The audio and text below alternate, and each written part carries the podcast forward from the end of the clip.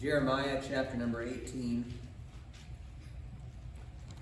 We're going to start by reading verse 1 through 6. It says, The word which came to Jeremiah from the Lord, saying, Arise and go down to the potter's house, and there I will cause thee to hear my words.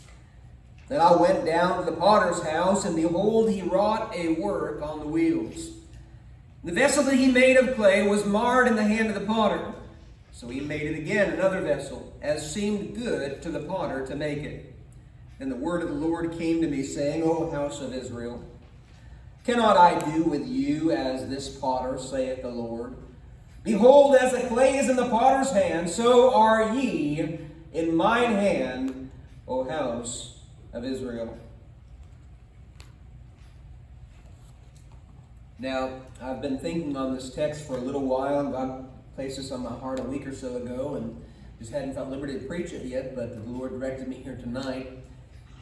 In this text, the Lord gives us a visual sermon, does he not? He tells Jeremiah, he says, Jeremiah, I want you to go down to the potter's house so that you can see how that potter performs his wonderful work on that wheel. And there in that potter's house, Jeremiah watched that potter as he molded a vessel on the wheel.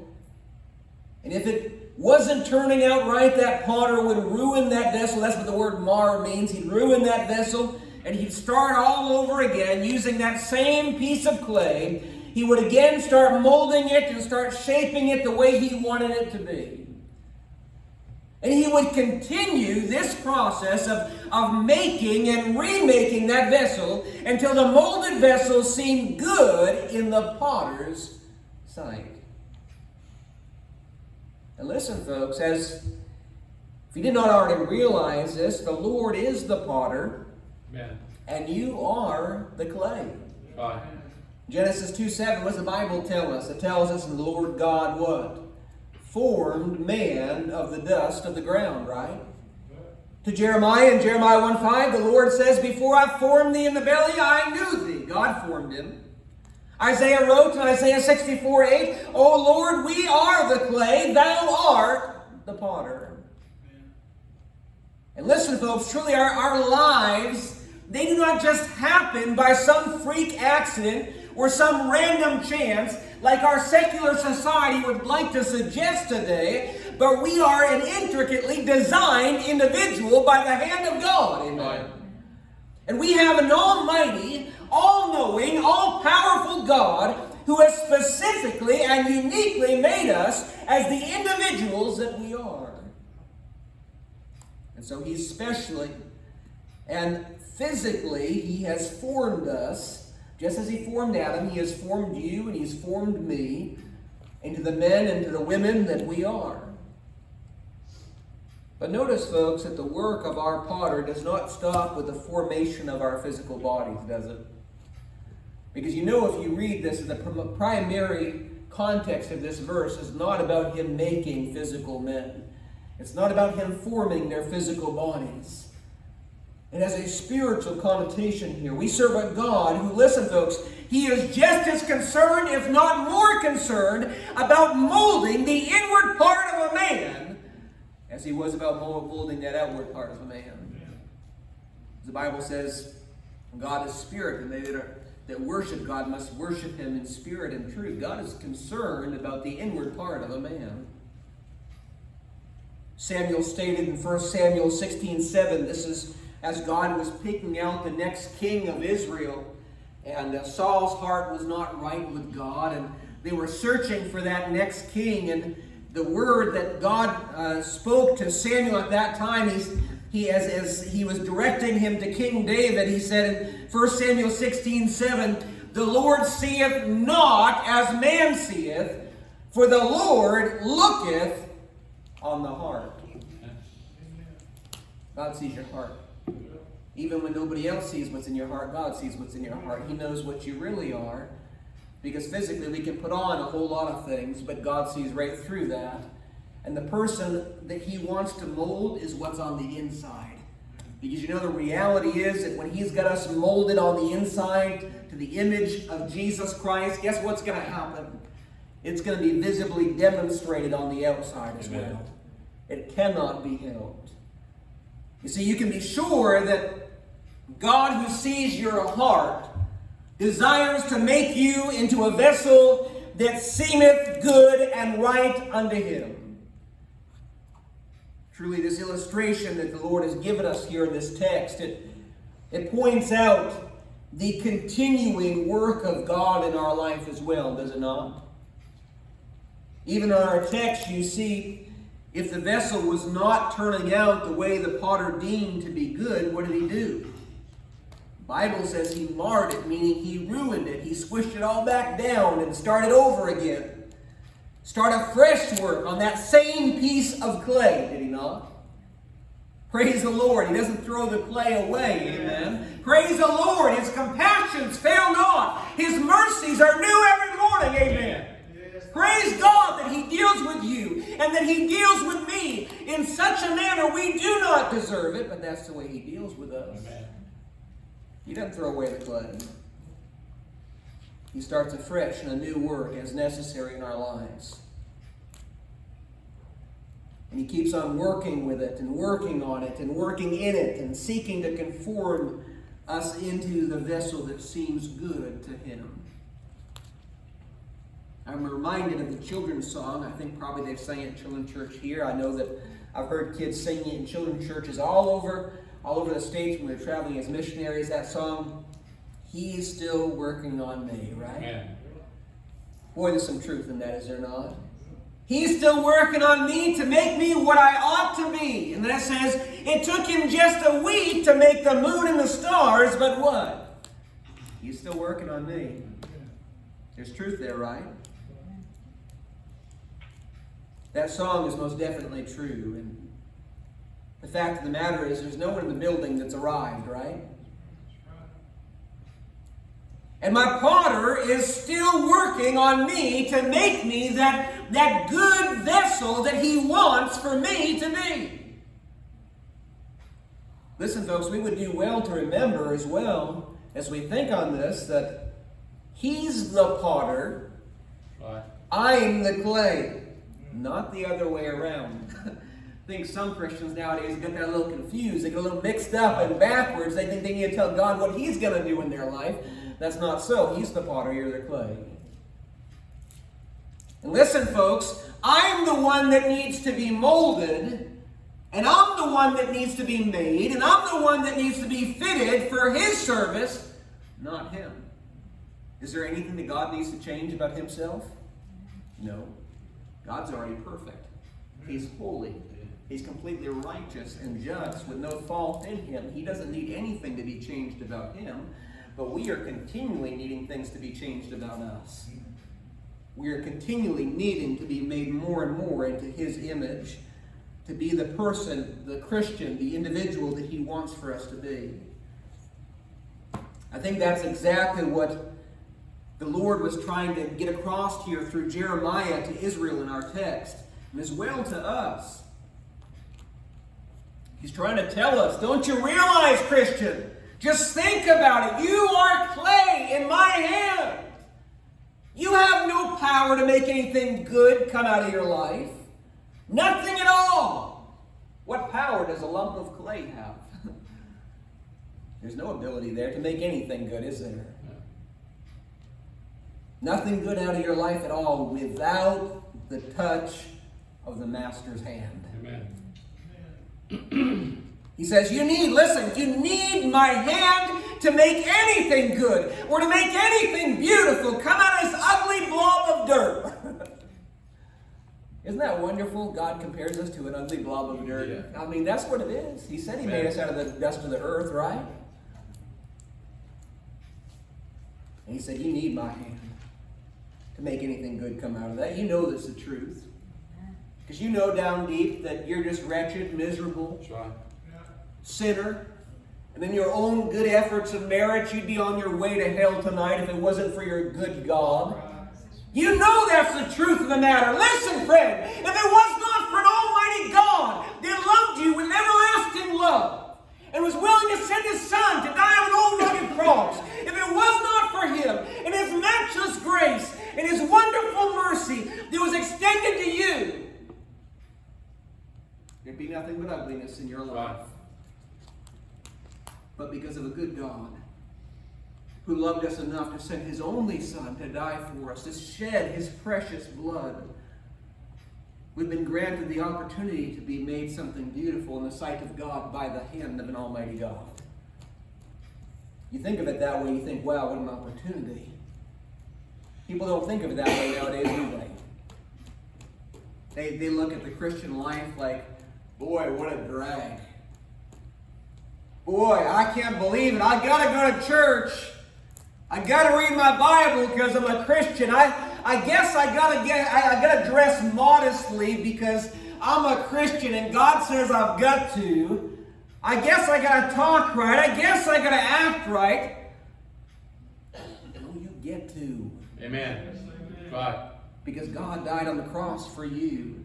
That He might have you might have the wonderful privilege of Him working in your life to conform you to the image of His dear Son. You don't deserve it, you get for it to happen in your life. Amen. Just an ugly blob of dirt, and God's going to make you something beautiful. You see, truly the only real value in a lump of clay is not seen in what it is, but in what the potter can make of it. So, tonight, as we consider this thought, I want us to think of just a few things tonight of importance concerning the clay. And may it help us, may it challenge us to remember what we are. Because the reality is, we're just nothing without Him. Absolutely worthless, absolutely nothing. It's only because of Him and what He's able to do in your life and in mine that there's any worth found in us. Praise God. Hallelujah. Amen. Amen. If it were not for grace, if it were not for Jesus, I would not be behind this pulpit tonight. I would probably be doing some other crazy thing, who knows what. But because of Christ, because of grace, the matchless grace of my Lord and Savior, demonstrated, commended towards us on an old rugged cross, because of that, I have the wonderful privilege to stand behind this pulpit tonight and to serve an almighty and holy God, which I do not deserve deserve to serve. I don't deserve it. Praise God. I don't deserve it. You know, it'd be great if Christians would get back to realizing that. Amen. You don't deserve to sit in this church tonight. You don't deserve to sit in a pew for a person that Jesus shed his blood and died for. You think so? I don't think so. Miss Linda, you don't deserve to teach a Sunday school class. I don't deserve to be a pastor of a church. Brother Daryl, you don't deserve to teach your Sunday school. Brother Raymond, you don't deserve to get out and tell somebody about Jesus Christ. Brother Jackie, you don't deserve to be a deacon. You don't deserve, listen, Brother Sammy, you don't deserve to lead the song service. You don't deserve to do any of this. Right. Listen, we get to do it, amen. amen. Because Jesus died on an old rugged cross to amen. grant us the privilege to serve Him with all of our. I get to go to church, amen. Not because I'm worthy, but because He is worthy. Amen. What a privilege the potter has granted that I, the clay, could have this privilege to be able to serve him, live for him, and honor him with my life. So as we think about that, our unworthiness, just a lump of dirt. Tonight, may we consider the importance of what we are, just that clay, and of the importance of the potter's work in our life as well. The first thing I want you to notice tonight that I consider, these are just thoughts that came to my mind as I was meditating and just chewing on this thought, the first thing that came to my mind is its pennilessness. You say, What do you mean, preacher? What's a piece of clay worth? It's really not worth anything, is it? I mean, it's, it's just dirt.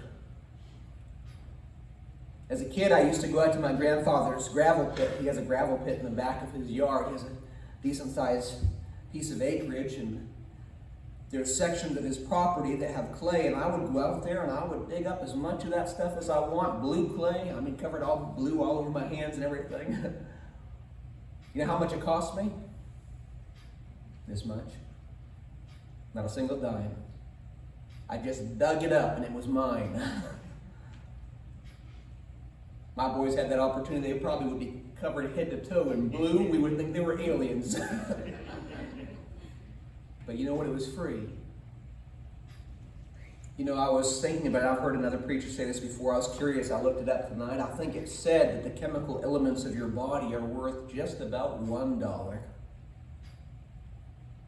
We think we're worth a whole lot, don't we? But one buck. You can't even buy a cheeseburger for a buck nowadays, Brother Darrell. You see, listen, folks, we're just worthless dirt. That's all we are. Nothing special about us. And it's not what we are that is of, of value, but it is what the Master can make of us and do with us that is valuable. In Romans chapter 8 and verse 29, I'd like to read this.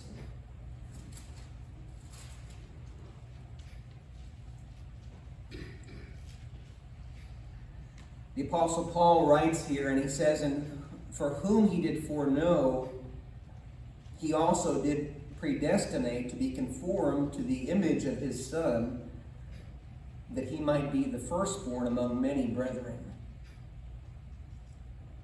You see, it's God's will and desire that every born again Christian would be conformed to the image of the Son. The potter's desire is for us to be conformed to the image of the Son. And listen, friend, a, a penniless piece of clay can be sculpted into a priceless piece of art, can it not? But how's that going to happen? It's only going to happen, happen by the hand of the master, right? By the hand of the potter. So may we never cease to remember you know what? I'm weak. I'm worthless. I'm really nothing. When I start to get to the place where I think that I'm something, I've got a problem. Right. Yeah. I need to just get on my knees and repent and ask God to help me because I'm nothing, just a worthless piece of dirt that I that gets to be used by God. But listen, friend, that weak and worthless dirt in the hand of God can become a vessel of honor and of great value because I reflect the priceless image of the dear Son of God. And that's the purpose. I may be penniless myself, but I can reflect the image of the dear, priceless Son of God. You know, the Bible talks about in 1 Corinthians, we can look over there. I know when God first called me to the ministry, this is a passage of Scripture that the Lord reminded me of frequently. I want to read it to you, 1 Corinthians chapter number 1. This is something you're all familiar with, but I want to read it anyway. It's 1 Corinthians 1, verse 26 to 31. For ye see your calling, brethren, how that not many wise men after the flesh, not many mighty, not many noble are called. But God hath chosen the foolish things of the world to confound the wise, and God hath chosen the weak things of the world to confound the things which are mighty. And the base things of the world, and the things which are despised, hath God chosen, yea, and things which are not, to bring to naught things that are, that no flesh should glory in his presence. But of him are ye in Christ Jesus, who of God is made unto us wisdom and righteousness and sanctification and redemption. That according as it is written, He that glorieth, let him glory in the Lord. Nothing. Just a weak, foolish thing. That's what the Bible says. You know, I always when the Lord started dealing with me about surrendering to, to preach, um, I fought God so hard, Brother Bill. Because to me, in my mind, I was the last person I would choose to be a preacher. I mean, I had speech class, Miss Linda shook the whole time, and I had a hard time managing to get through the thing. If it was three minutes, I was going to get done two minutes and 59 seconds because I did not want to be up there. And God says, Eric, I want you to preach. said, No, you don't. but I surrendered nonetheless. And God has used me, and it's not because of anything related to me. All I can testify is I'm just nothing, and it's all by the grace of God that I am what I am because God has done what He's done in my life. I am just a weak and worthless thing that gets to be used for the glory of God. Just like a piece of clay, right? Amen. Worthless, weak, of no real value until the master puts his touch. He, he starts that wheel turning and he starts forming and he starts making and he makes it the beautiful, wonderful vessel that he wants for it to be. That's the work of God in the life of the Christian friend. And it's not about you. It's all because of him. And so Amen. you think about that. You get to come to church tonight. It's, praise God, I get to. I don't deserve to. I get to come to church. Amen. I get to tell others about Jesus. I get to preach tonight. You got to sing, ladies, tonight. You got to sing for Jesus tonight. You got to. Praise the Lord. We don't deserve it, but we get to. I notice here, first of all, about the clay, it's penniless. But I also notice about clay that it's pliable, isn't it? Clay is pliable. You know, it's important for clay to be pliable or moldable, if you would. And I don't know if you've ever messed with clay. I, like I said, I did it a lot growing up as a kid. Whenever I would visit my grandparents, I liked to get into it if I could find some. But that clay, if it becomes hardened, you just can't do anything with it. You can't make anything out of it. It's got all these big hard chunks in it, and you just it's difficult to do much of anything with it if it's in that state. It needs to be moist, it needs to be moldable. And this is the way that God desires for us to be so soft and tender and moldable to His hand in our life, that He would be able to make us what He wants. That, that deals with the concept of us being so yielded to Him that He can easily form us the way He wants in our life. You know, I'm reminded when I think of this of the text in Zechariah chapter 7, and the children of Israel were not moldable in this text. I mean, they were completely contrary to this, but I want you to see the opposite end. In chapter 7, verse 11 and 12, it says, But they refused to hearken and pulled away the shoulder and stopped their ears that they should not hear. Yea, they made their hearts as an adamant stone, lest they should hear the law and the words which the Lord of hosts hath sent in his spirit by the former prophets. Therefore came a great wrath from the Lord of hosts. And the Lord makes it clear that because they had become hardened, he was unable to, to work in their lives the way that he so desired. You know, folks, I, I think I think the Lord desires to work in our lives in a, in a great way um, as well. It's his, his desire that he, he would be able to do that. But the truth is that when we become hard in our hearts, we hinder the work of God in our lives, do we not? And I'll tell you what, we're prone to that, aren't we not? We're prone to hardness. We're prone to get hard to the things of God. And when we do that, we are literally hindering the hand of God from molding us as He desires in our lives.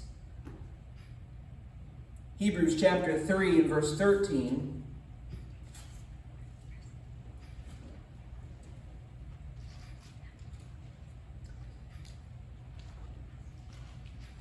says here, it says, But exhort one another daily while it is called today. Now listen, lest any of you be hardened through the deceitfulness of sin. Now, this text here specifically warns us that one of the ways we can be hardened is how? Through the deceitfulness of sin. When we start allowing sin to creep in in some way or form in our life, guess what? It's going to cause us to start getting hard to the things of God. You say, Well, I am fine. I don't got any problem, but I'm just not soft to the things of God. Well, I can tell you, friend, if you're not soft and tender to the things of God, it's probably because in some way or form you, you've allowed the deceitfulness of sin to creep in, and even without your knowing it, you've become hard. Amen. The Bible talks about the heart is desperately wicked. Who can know it? And I think the truth is that that sin will creep in without us even being aware of it being there sometimes and harden us to what God wants in our lives. Beware, Christian, that you don't become hard. If you have, like I said, it's likely because that sin has crept in. You better repent and get back to the place where you are yielded and soft and pliable and moldable in the hand of the Master. Because the last thing you want is for Him not to make you that beautiful vessel that He wants you to be. Amen.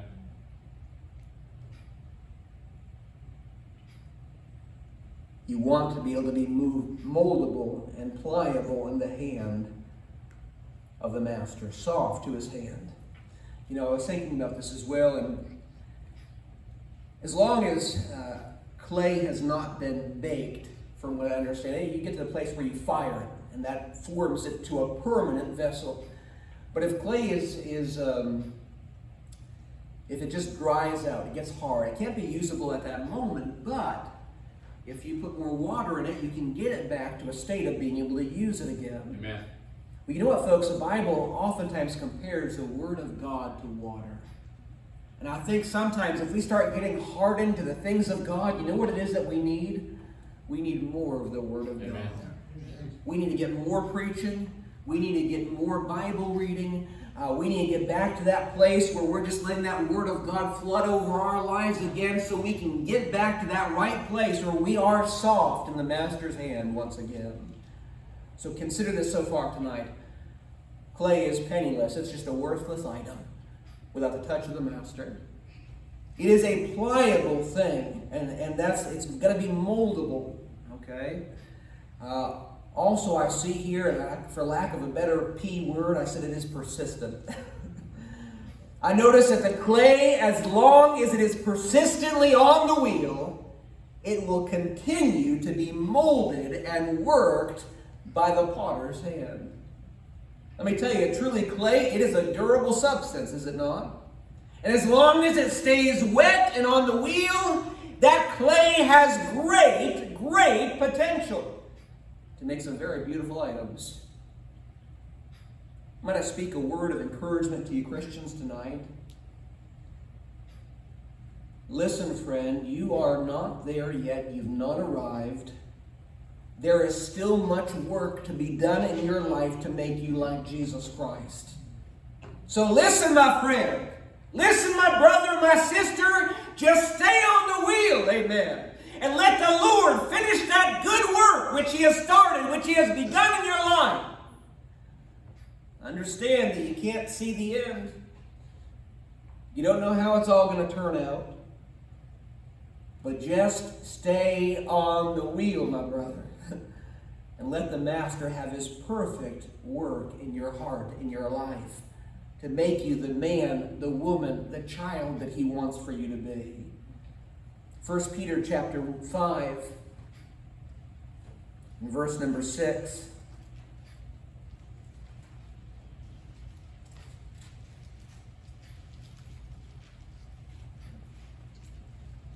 He says here, Humble yourselves, therefore, under the mighty hand of God, that he may exalt you in due time. Well, what a powerful verse, is it not? Is that not what happens when the clay is in the hand of the potter? Amen. Humble yourself, therefore, under the mighty hand of God, that he may exalt you in due time. Just stay on the wheel. Humble yourself in his hand and just watch, uh, just wait and watch what he's going to do in your life. You notice now in verse, verse 10 of that same text, it says, But the God of all grace, who hath called us unto his eternal glory by Christ Jesus, after ye have suffered a while, make you perfect, establish, strengthen, settle you. To him be glory and dominion forever and ever. Amen. Amen. Listen, He will finish His work in your life. You just determine to stay on that wheel and continue allowing Him to do that perfect work that He's desired in your life. So I see here it's penniless, it's pliable, it's persistent. I notice as well it is pounded. You may say, I don't like that, preacher. You may not like it, but sometimes it's necessary, right? Sometimes a piece of clay must be worked over in order to be moldable, in order to be soft. The, the hard spots, the rocks, sometimes, guess what? They need to be cut out, right? Needs to be pounded so it can be soft enough to be molded by the master's hand. Is that not exactly what the Lord needs to do with us sometimes? Sometimes I need to be cut to the heart. Doesn't feel good, but sometimes I need it. Sometimes I need to be pulverized and broken by the Word of God. That I might be soft enough to be molded by the Master's hand. And you know what, folks? Sometimes I'm called to endure various ordeals in my life that I might be softened and tender to the mighty hand of God. You know, the Bible says in Hebrews, and I believe this is a similar principle, Hebrews chapter number 12.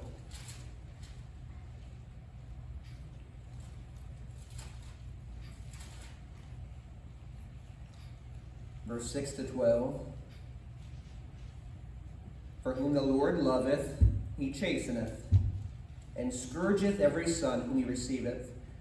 If ye endure chastening, God dealeth with you as with sons. For what son is he whom the Father chasteneth not?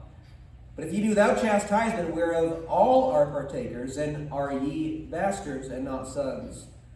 Furthermore, we have had fathers of our flesh which corrected us and gave us, and we gave them reverence. Shall we not much rather be in subjection unto the Father of spirits and live? For they verily for a few days chastened us after their own pleasure, but he for our profit, that we might be partakers of his holiness. Now, no chastening for the present seemeth to be joyous, but grievous. Nevertheless, afterward it yieldeth the peaceable fruit of righteousness unto them which are exercised thereby. So, what's he saying? You know what? My sons sometimes need chastening. Why? To perform that good work in them, to help them to develop the character, to be the men of God that they need to be. You know what? Sometimes you and I, as Christians, need our Heavenly Father to chasten us. We need that pounding. We need that cutting to the heart. Why? That He might make us into the holy individuals that He desires for us to be. What does it say here in verse number 9, 11? It says, Now chastening for the present seemeth, uh, uh, now no chastening for the present seemeth to be joyous, but grievous. Is it fun to, to endure the pounding? Is it, is it fun to endure the cutting, the pricking of the heart, the chastening of the hand of God? No, it's grievous. It's not fun at all. But notice the end of this verse. Nevertheless, afterward, what? It yieldeth the peaceable fruit of righteousness unto them which are exercised thereby. The purpose, again, is that God would use it for the, for the purpose of softening us, that He might work His good work in us and mold us into the individuals that He wants for us to be. Amen. That's God's purpose. You also remember Romans 8 28. This is not an unfamiliar text to you all. Sometimes it's not even because we're being chastised, it's just other things that God allows in our hearts and lives to, to help conform us and make us who He wants us to be. Um, chapter 8, verse 20 and 29, it says, And we know that all things work together for good to them that love God, to them who are the called according to His purpose. And then verse 29, which I already read tonight, for whom He did foreknow, He also did predestinate what? To be conformed to the image of his son, that he might be the firstborn among many brethren. You see the purpose of those all things? You know, we quote that verse frequently when we're going through something difficult because we don't like it.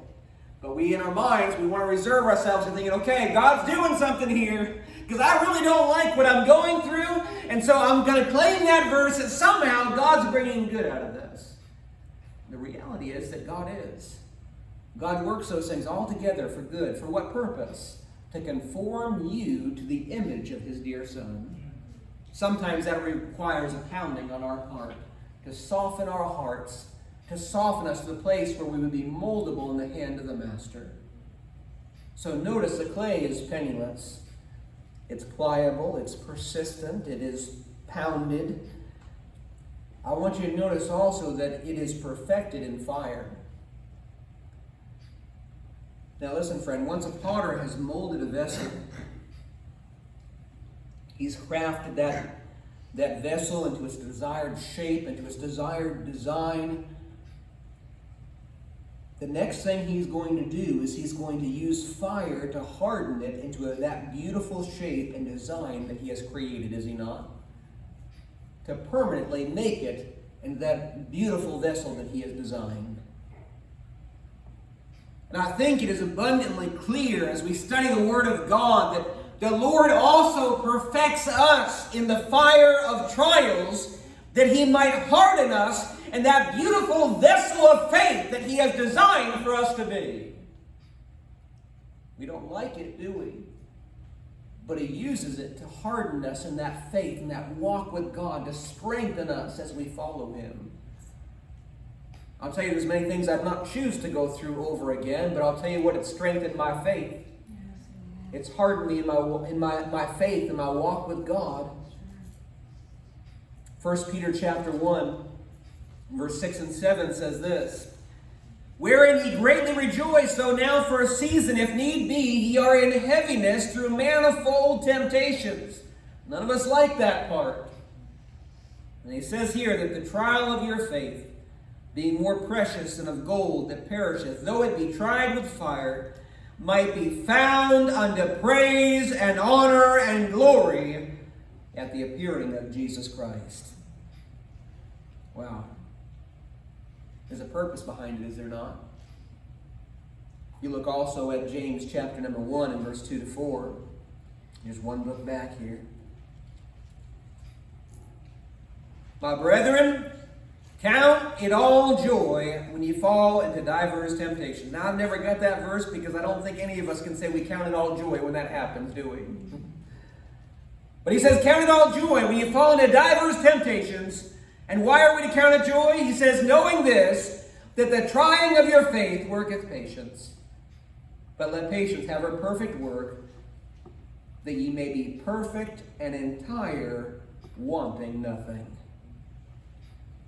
You see what God's teaching us here, what He's showing us?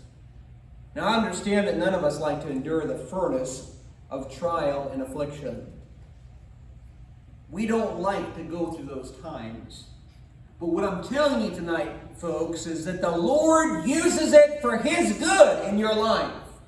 He uses it as He seeks to refine us and as He seeks to harden us through those fiery trials, to harden us in our faith and in our walk with God harden us into that beautiful form that He wants us to be seen as. I, I think, as I consider this, I think of men like Daniel, men like Shadrach, Meshach, and Abednego, men like Joseph, men like Paul. Did not God perfect them through the fire of trials in their life? Amen. You see, God used it to make them such beautiful, godly men of faith, did He not? He certainly did. He certainly did. And listen, friend, He will do so in your life and in my life as well. Because He's the potter. And the potter knows what's best for the clay. Amen. We may not always like it, it may not always be comfortable, but He knows what's best. So notice it's penniless, it's pliable, it's persistent, it's pounded, it's perfected in the fire. And lastly, I want you to notice that it is prized when it is finished. Listen, friend, when it's all said and done, the potter's hand has crafted his masterpiece and it's been tried and it's been perfected in the furnace. It will come out a beautiful and a valuable vessel that reflects the handiwork of the master, that reflects his dear son. Amen. Ephesians chapter 5, verse 25 to 27. I'd like to read that as well.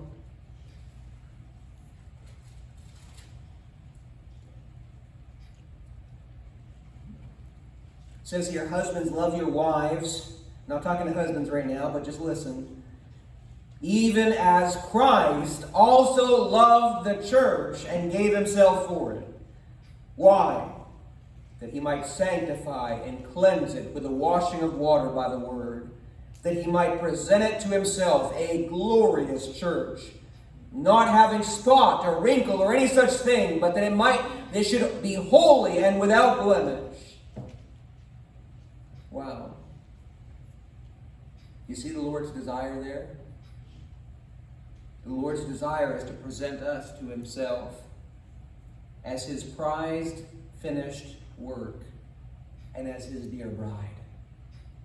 That's precious, is it not? The Bible tells us also in Hebrews 20, uh, 12 22.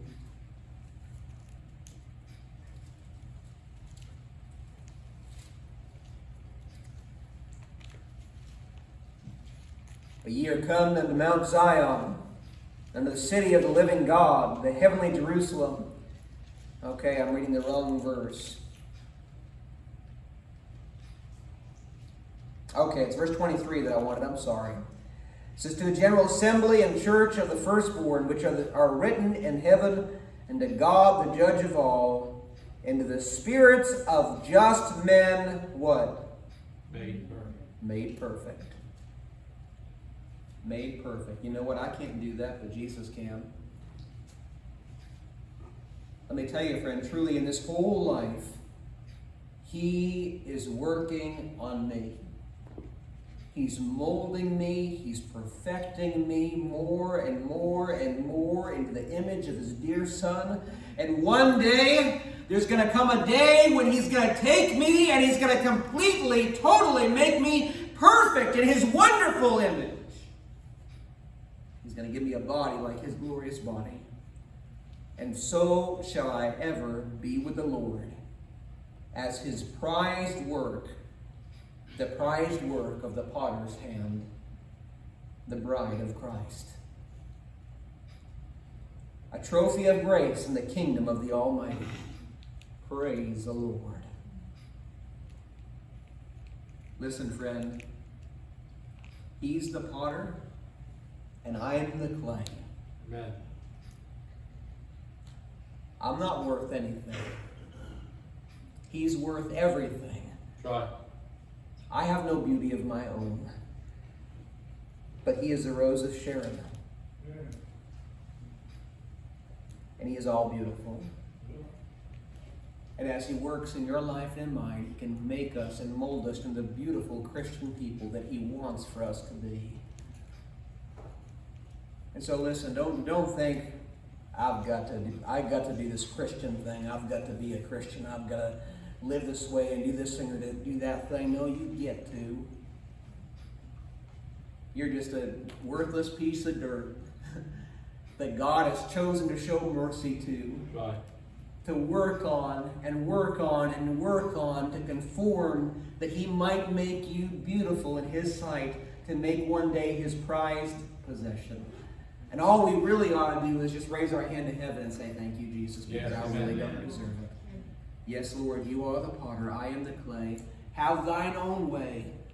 Mold me and make me as you see fit in my life. As we close today, let's all stand to our feet. Heads bowed, eyes closed. The Lord's spoken to your heart tonight. Would you come and pray? Maybe you just want to kneel down again and say, Lord, I thank you so much that I just get, I get to serve you. I get to let you work in my life. I get to let you mold me and make me. Maybe you want to come forward tonight and yield yourself once again and say, Lord, here I am. I want to be pliable in your hand. I want to be moldable in your hand. I don't want to allow hardness to creep in my life, whether it's through the deceitfulness of sin or for some other reason. I want to be molded in your hand. I want you to be able to do with me in my life as you see fit, so that you might make me and craft me into the beautiful man or woman of God that you want me to be. The Lord spoken to your heart tonight. You come and pray. The altar's open.